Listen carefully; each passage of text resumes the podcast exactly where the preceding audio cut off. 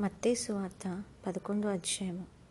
యేసు తన పన్నెండు మంది శిష్యులకు ఆజ్ఞాపించుట చాలించిన తర్వాత వారి పట్టణములలో బోధించుటకును ప్రకటించుటకును అక్కడి నుండి వెళ్ళిపోయాను.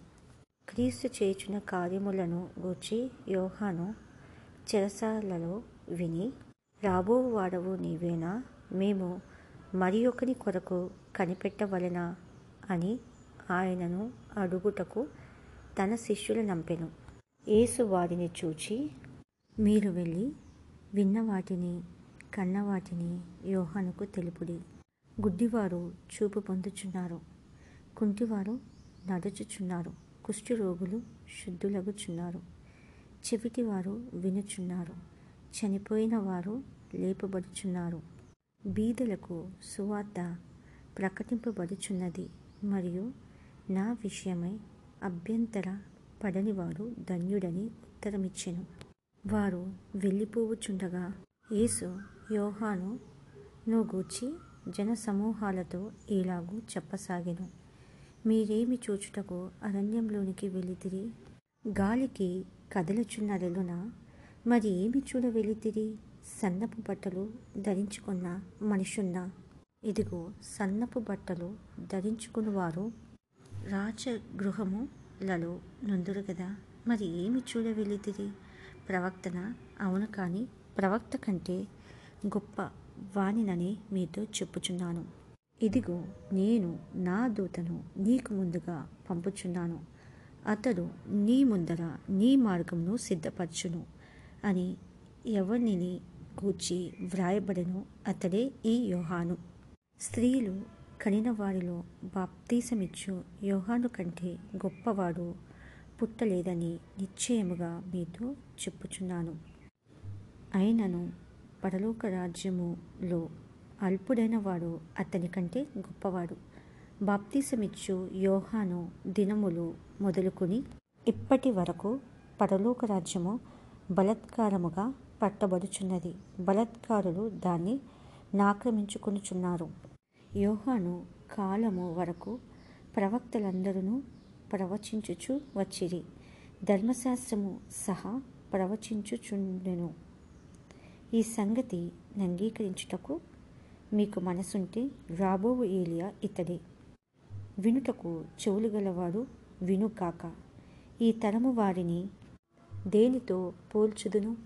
సంత వీధులలో కూర్చునియుండి మీకు పిల్లను గ్రోవి ఊదితిమి గాని మీరు నాట్యమాడ రైతిరి.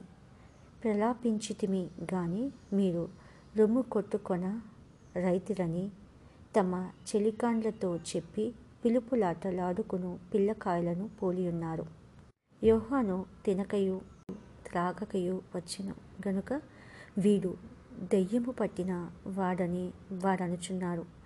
మనిషి కుమారుడు తినుచును త్రాగుచును వచ్చెను. గనుక ఇదిగో వీడు తిండిబోతును మద్యపానీయు సుంకర్లకును పాపులకును స్నేహితుడని వారు అనుచున్నారు.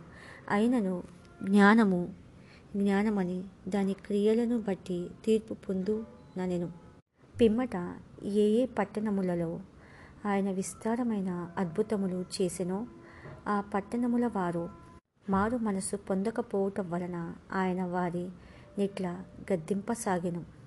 అయ్యో కొరాచీన అయ్యో బేసెదా. మీ మధ్యను చేయబడిన అద్భుతములు తూరు సీదూను పట్టణములలో.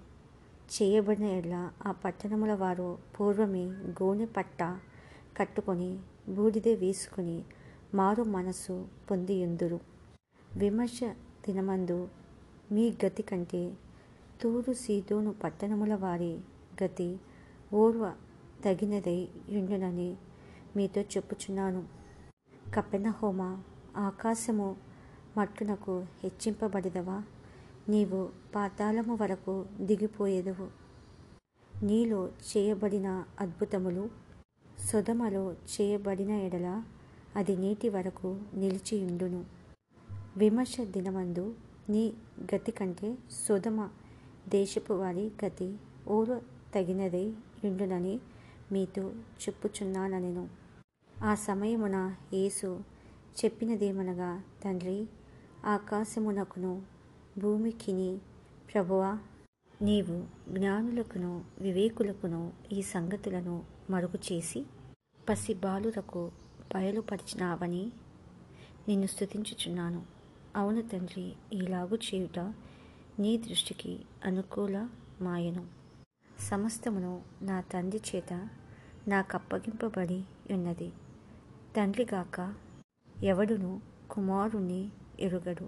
కుమారుడు గాకను కుమారుడెవనికి ఆయనను బయలుపరచనుద్దేశించునో.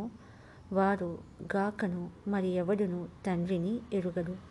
ప్రయాసపడి భారము మూసుకునుచున్న సమస్త జనులారా నా యొద్దకు రండి. నేను మీకు విశ్రాంతి కలుగజేతును. నేను సాత్వికుడను దీన మనస్సు గలవాడను. గనుక మీ మీద నా కాడి ఎత్తుకొని నా యొద్ద నేర్చుకునుడి. అప్పుడు మీ ప్రాణములకు విశ్రాంతి దొరుకును.